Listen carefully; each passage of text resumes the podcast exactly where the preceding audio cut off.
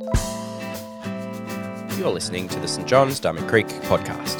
This episode presented by CMS mission partner Wei Han Kwan.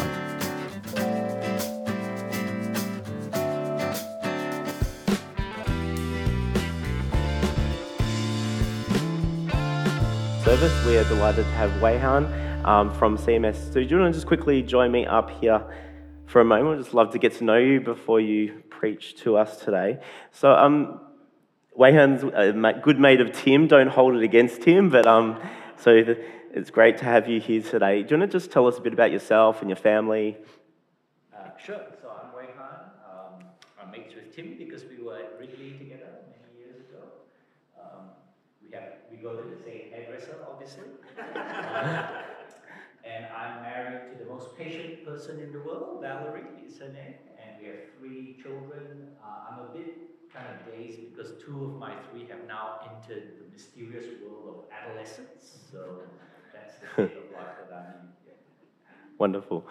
Um, so, you work for CMS. Do you want to tell us a bit about what you do and what gives you passion in, in your work? Sure. So uh, CMS is the Church Missionary Society uh, for Anglican evangelical churches like St. John's. Uh, we're your supplier of preferred choice, I believe. um, so my role in leading CMS in Victoria uh, involves three basic things: mobilizing new missionaries. Uh, that means talking to people who are interested in or potentially interested in missionary service and encouraging them along the way. Uh, then sending them, uh, so raising the support necessary, which is prayerful support and financial support uh, to do that. And I've just realized Olga's here. Hi. Uh, so Olga's been on our branch candidates committee for a very long time, helping us uh, do that work of selecting and mobilizing our missionaries. Uh, then we raise support for them, and then when they go, we continue pastorally caring for them. So um, that's the second thing that we do.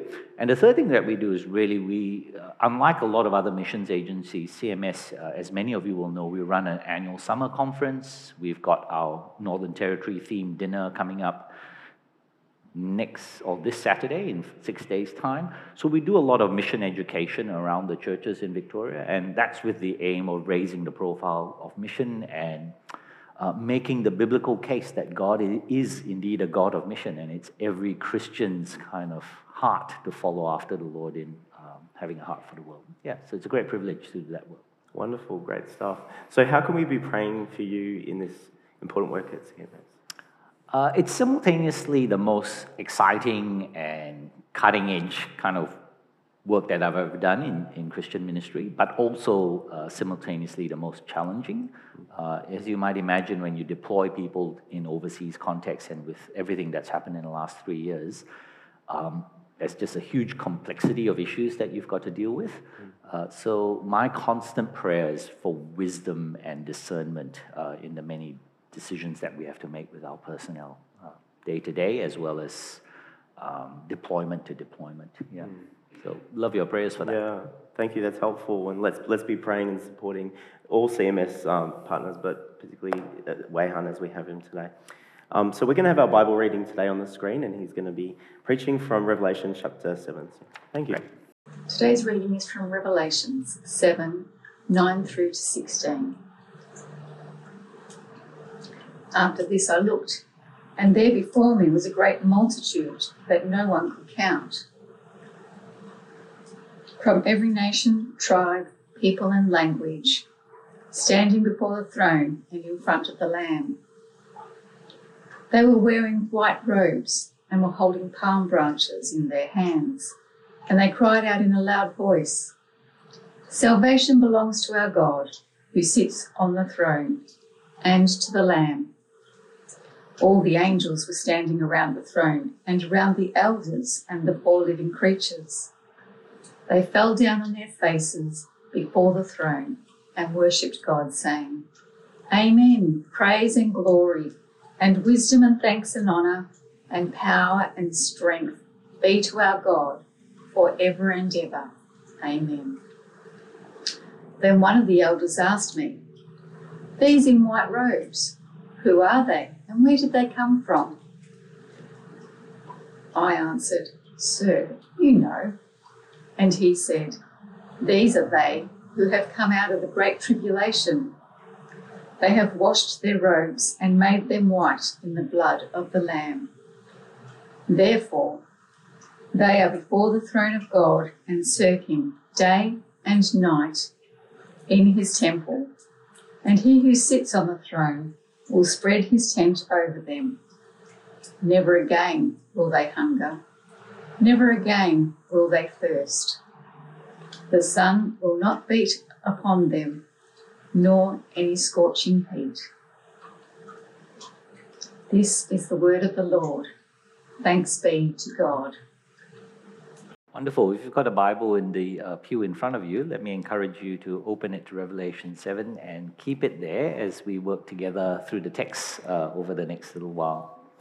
As we come to God's Word, let's pray for God's help.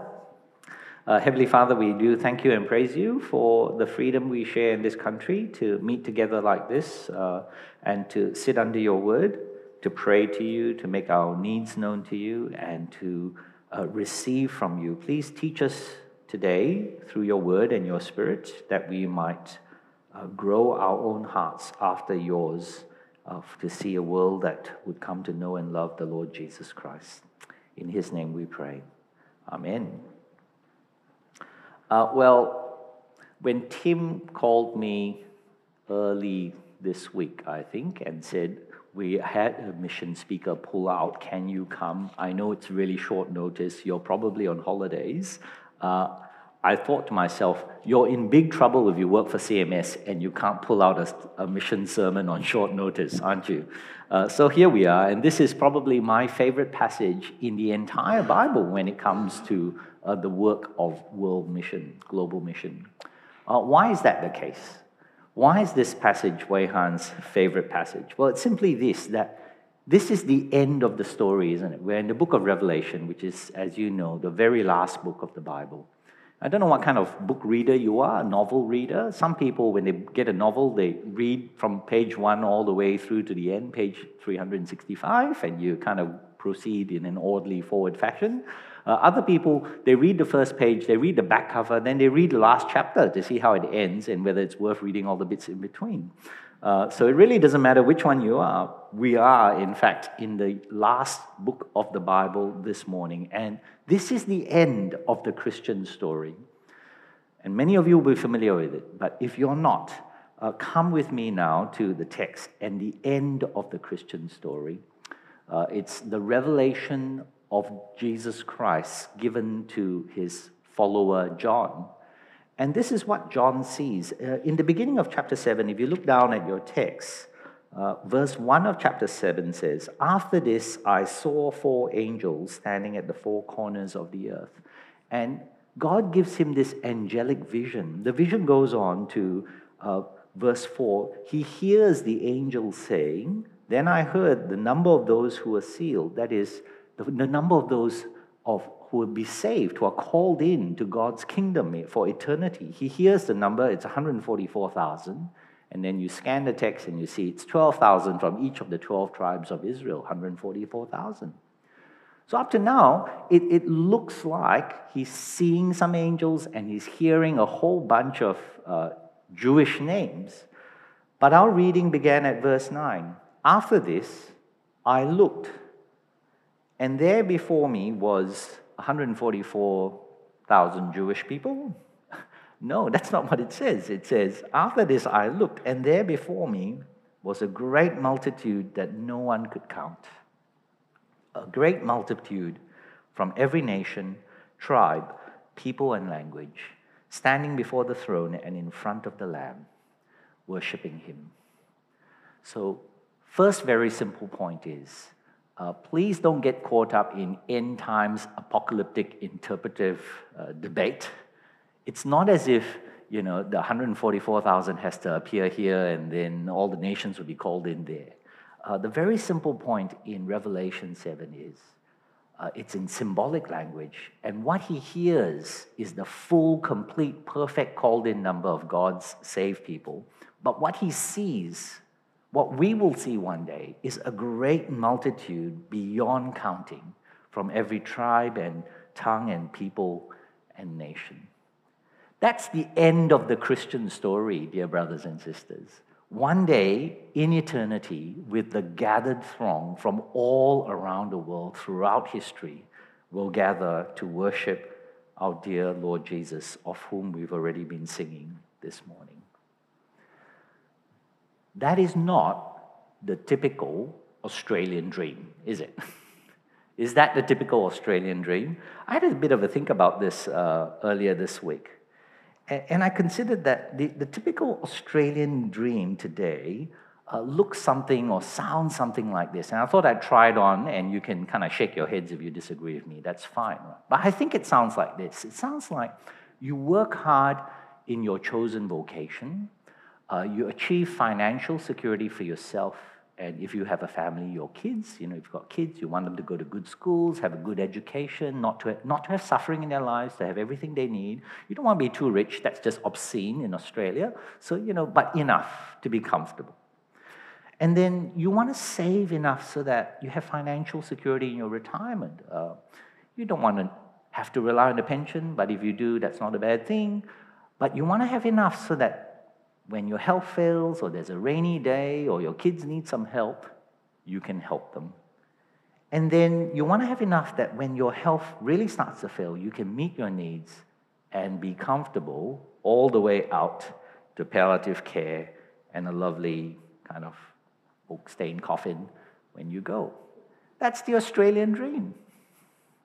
And then it's lights out. And hopefully everyone will come to your funeral and say, he was a good bloke or she was a good lady.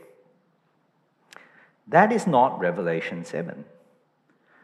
The Christian dream goes like this I'm looking forward to the day when I will gather with an innumerable multitude from every tribe and tongue and people and nation, with my friends from Asia and Africa and South America, and together we will be gathered around the throne of the Lamb and we'll be singing two wonderful songs that mark out the two great themes of our Christian lives.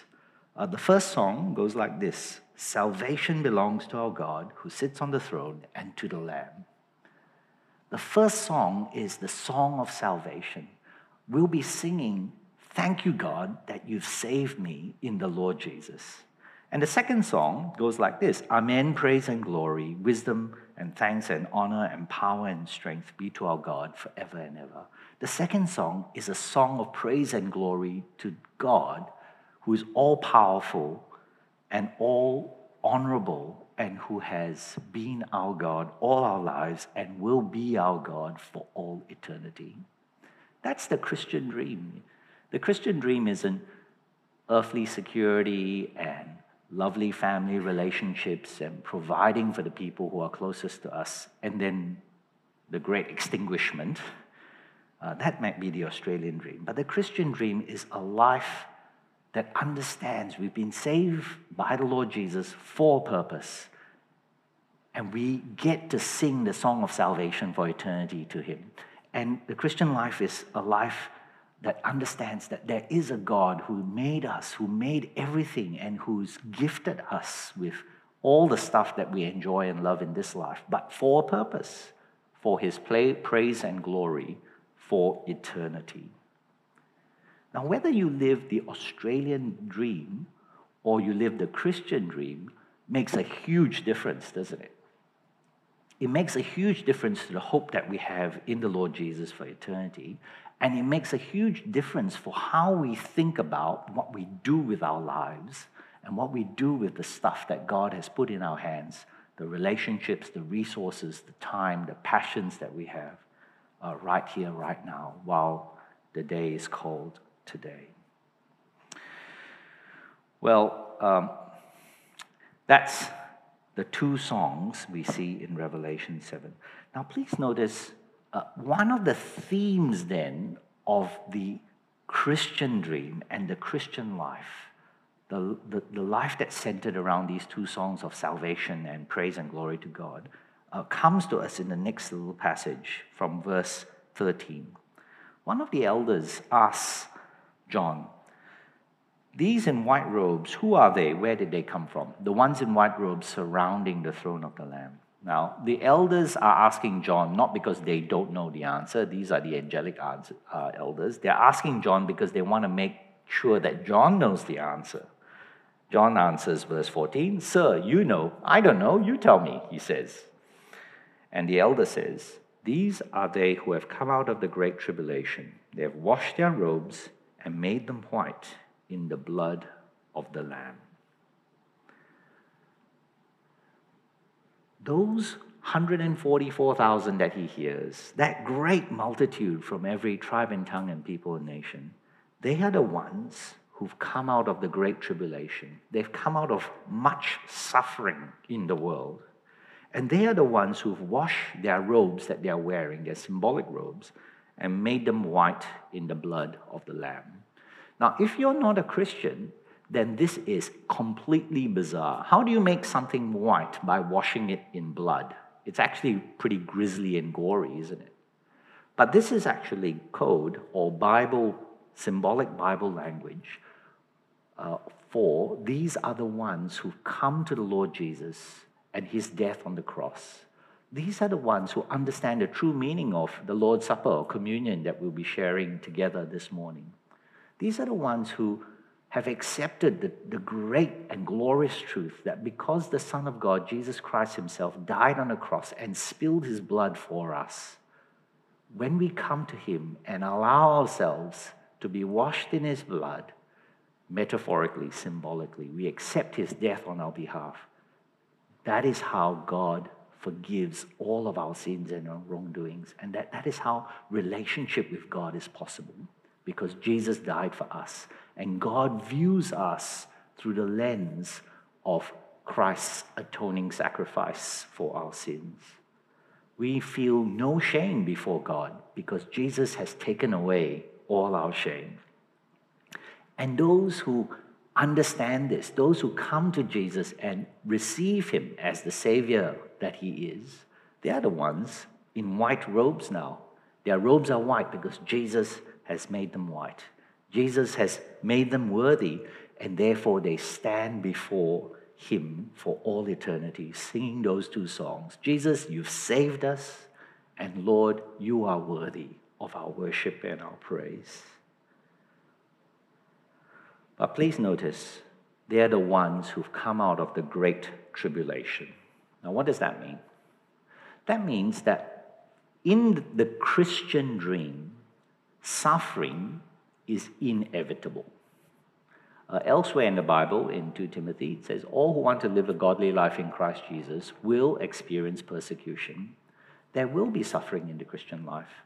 I was reading just a few weeks ago, actually, and uh, I wasn't reading. I was nobody reads anymore. We just listen to podcasts. So I was hearing on a podcast this observation that all major religions in the world uh, uh, can essentially be thought of as explorations of the theme of human suffering. You know, every major religion that has persisted in the world has to deal with the question of human suffering because it's inevitable, isn't it? You live long enough, you get sick, or someone you know gets sick. Uh, if you have enough people in your life, someone uh, will, will suffer some sort of tragedy. There might be an accident, or someone might lose a job, or lose a baby, lose an arm, lose a leg, lose their hair. Smaller tragedy, but you know, tragedy all the same. And if we live long enough, our bodies decay, and as already has already been said, we end up in a grave. That's just human life. That's just the reality of human existence. And every major religion has to deal with the question of suffering. Why is there suffering in the world? And how do I interact with it? How do I think about suffering? If you're Buddhist, you just go, it's karma, it just comes around, just try the best you can, and hopefully next time, you know, there'll be less suffering and less suffering and less suffering, and that's the way we think about it in the Buddhist world, and so on and so forth. But in the Christian world, in this verse, they are those who've come out of the Great Tribulation. Suffering is pictured as part of the fall, part of this cosmic battle between God and Satan. And all suffering comes as a result of the fall. And how we deal with that as a Christian in our life uh, depends on our understanding of where it comes from and where God sit as, sits as the one who helps us and gives us meaning, gives our suffering meaning. Uh, that's a really important theme in Scripture. And all I want to say in this chapter is God acknowledges all suffering at the end of the story, doesn't he? He says, All you guys are gathered here, this great multitude, you've come through the great tribulation and have been found faithful. You've washed yourself in the blood of the Lamb. So you're singing those two songs. But please notice what happens to suffering at the end of the Christian story. We read in this last section from verse 15 onwards We are the ones who stand before the throne of God. We serve him day and night, he who sits on the temple. Never again will they hunger. Never again will they thirst. The sun will not beat down on them nor any scorching heat. For the Lamb at the center of the throne will be their shepherd. He will lead them to springs of living water, and God will wipe away every tear from their eyes.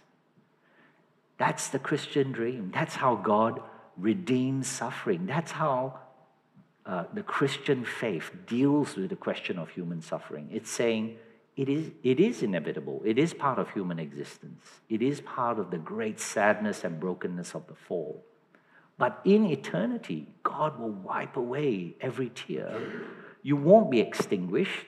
You'll be singing glorious songs to the Lord and enjoying communion with Him and your fellow saints for all eternity, all who have washed themselves in the blood of the Lamb. That's the end of the story. And if God gives you grace to see what a glorious eternity that is, then you kind of work your way backwards, don't you? If you know the end of the story, you work your way backwards and you go, all right, so what for me today? What do I do with my life today, here and now, knowing that that is the eternity that's set before me? Well, there's a clue, of course, in this passage, and it's where we began, that that great multitude isn't just 144,000 Israelites. The great multitude is from all around the world, all around the world, every tribe and tongue and people and language. Now, uh, I want to bring you into something I've been thinking about in the CMS world uh, just, just in this last 12 months or so. In the last 12 months or so, I've been enamored of the idea uh, that God, in in his business of bringing together all the people of the world around the throne of the Lamb, uh, he, he could do that any way he likes. I'm, I'm fond of saying, you know, God doesn't have to use me as a preacher as a Christian minister to, to convince people to be Christians. I don't have to be a great evangelist because God is God. He can, do any, he can do it any way he likes, right? If he likes, he can send the Archangel Gabriel to my friend's bedroom tomorrow night and just say, hey, buddy, I'm real, please follow Jesus. And you know, what do you think would happen then? Uh, he doesn't have to use poor old me with my weak words and uh, poor logic and bad communication skills, but he does. Now, come with me back to Genesis uh, 11. Uh, those of you who are really fam- familiar with your Bible will know that in Genesis 11, you have the story of the Tower of Babel, the Tower of Babel. Uh, if you're not familiar with it, let me refresh you of the Tower of Babel. The people uh, then speak one language and they gather together and they say, Come, let us build ourselves a city with a tower that reaches to the heavens, so that we may make a name for ourselves and not be scattered throughout the face of the whole earth. So the people of the world want to make a name for themselves with the technology and the smarts that they have and the coordination that they are able to achieve because they all speak the one language. But the Lord came down to see the city and the tower they were building. The Lord said, If, as one people speaking the same language, they have begun to do this, then nothing they plan, nothing they plan will be impossible for them. Come, let us go down and confuse their language so they will not understand each other. So the Lord well, so what God is saying here is they are making a name for themselves and they're effectively taking away God's name and God's glory. They are saying, We're really powerful, we're the most powerful beings in this created order, not God. So the Lord scattered them from there all over the earth. They stopped building the city. That is why it was called Babel, because there the Lord confused the language of the whole world. From there, the Lord scattered them over the face of the whole earth. Now, this is an etymology or a story of origins. You know, it's the Bible's story of how we get to have diverse cultures and languages. Where did diverse languages and come, uh, cultures come from? They came from here. They came from human pride, from our determination to make a name for ourselves, and God said no and scattered us. Uh, that same dynamic happens actually, if you think about it for half a second, in societies all around the world. One, one group of people want to assert dominance over the other, and they do it culturally and linguistically, as well as politically and economically, and even militarily. Uh, you only have to read the newspapers to see that process at work, even today. What does God, or what does the gospel, or what does Jesus do with Babel? Have you ever thought about that? I've been thinking about that the last 12 months or so. Uh, this is what he does. He doesn't extinguish the problem on the cross. He doesn't say, Oh, you remember that sin that they, that they, they did back then in Genesis 11? Now I've died for it on the cross. Let's just extinguish it and uh, send the archangel Gabriel, make them all speak Hebrew and read the Old Testament in ancient Hebrew, and we'll be right. Uh, that is, in fact, what Islam does. Have you ever thought about that? To be a good Muslim, you have to learn Arabic because uh, the Quran is untranslatable. It must be read only in Arabic. You can only pray to Allah in Arabic. Not so the Christian faith. What God does and what Jesus does in the gospel is he redeems Babel. He doesn't extinguish it. He doesn't say it was a mistake, let's wipe the slate clean and start again. He redeems it. Because in, Genesis, uh, in Revelation 7, we read the end of the story of Babel, and the end of the story of Babel is a great multitude from every dot, dot, dot language as well. Can you see what the gospel is doing? It's saying this mistake that happened because of human pride, God will redeem and turn into something glorious in the Christian dream for eternity that this marker of our difference and our sin, you know, our different cultures and languages and our inability to get along because of that, now becomes a thing for God's glory. That our languages and cultures all add together to something bigger than the sum of its parts in the eternal praise with those two, two songs Salvation belongs to our God, and praise and honor and glory and power to you, Lord. This sort of thing makes me super excited for the work of missions uh, and CMS because this is what we're doing. This is what our missionaries are doing. We are advancing God's project of international, intercultural, multilingual reconciliation and redemption to bring together this great multitude to worship the Lord Jesus, to see how the sum of all our parts, as we gather together from every tribe and tongue and people and nation. Uh, what that looks like. It's a taste of that eternal Christian dream, glory that we have. And ours is the privilege of participating in that uh, in our missions work. Well, I hope I've given you something to talk about over lunch today, at least. Uh, hope you do that. Uh, what does that mean for you? What does that mean for us uh, as we go from here? Well, at CMS, we've got uh, four great words that you've probably heard many times before pray, care, give, go. You know, how, how is the average Christian living in a suburb somewhere in Melbourne, how do we respond to this great big plan of God's? Uh, you can pray with us because all of our missionary endeavor proceeds on our knees.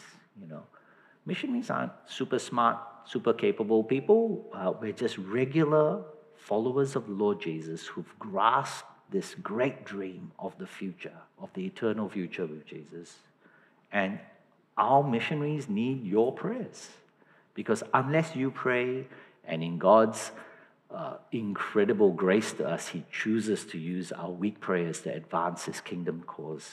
Uh, unless you pray, uh, we have no right at all to expect any real spiritual progress in our work. So thank you for praying, and please keep praying. If you've never prayed for CMS before and your link missionaries, uh, then please, uh, there's a notice board out there. Find out who, you, who they are. There'll be information there on how you can sign up to get their prayer points directly into your email addresses or how you might download them to your smart device, etc uh, please do that. And please have a program. Maybe, you know, maybe make Tuesday, Tuesday morning, uh, missionary prayer morning, and pray for your missionaries then. Pray for them every day. Uh, at CMS, we, we do a lot of work in developing resources to help churches pray uh, for our missionaries. We have a prayer diary. You can pray for missionaries every day, uh, every calendar day of every month. Uh, you can sign up for that. Please do, and please pray for our work together. And in so doing, it becomes your part in this great work of achieving the Christian dream. Uh, you can care for our missionaries, and that looks like just letting them know that you exist and that you're writing to them and, and reading their news and praying for them. Uh, do you know that our average CMS missionary sends out a prayer letter every month? They have to do that, and it's my job to hassle them if they don't uh, which thankfully I don't have to do too often. Uh, but the average uh, missionary unit sends that email to about 220 people. You know how many people reply every month on average? Just have a guess. Do you think it's about 10? Just wave at me if you think it's about 10. Yeah, about 10. Yeah, it's about half that number. 220 people, only about five write back every month. So you can be one of the five, or you can help us raise the average. And it's such an encouragement to them when someone writes back and says, I've actually read your prayer points and I've actually prayed for you. Uh, pray, care, give. Uh, if you've never given financially to the work of Global Mission before, then please let me encourage you to start. And you can start in a small way. In the last couple of months, I've been thinking, you know, maybe we, we break it down into coffees. if you can give a CMS missionary two coffees a week or one coffee a week. Well, two coffees a week is about 40 bucks a month. One coffee a week is about 20 bucks a month. You can start there and see where it goes. You know, that probably won't break most of our banks. Uh, but again, it's, it'd be such an encouragement to, the, to, to them to know that people are not only praying, but also committing of the resources that God has put in their hands. Uh, I mentioned before that CMS runs a lot of mission education events. Uh, we've got a dinner next Saturday, which I'm not sure if there are still seats available, but if you'd like to come along, please do. I'm sure there'll be information here at the church or via our website. Uh, but throughout the year, we run events where you can go and hear missionary stories and get more involved in the life of missions. Uh, it might be that you have a passion here for a particular part of the world or a particular uh, religious background group. Well, we've, we've got a whole range of activities and a whole lot, range of interest groups. Uh, we've got prayer groups that focus uh, on Indonesia.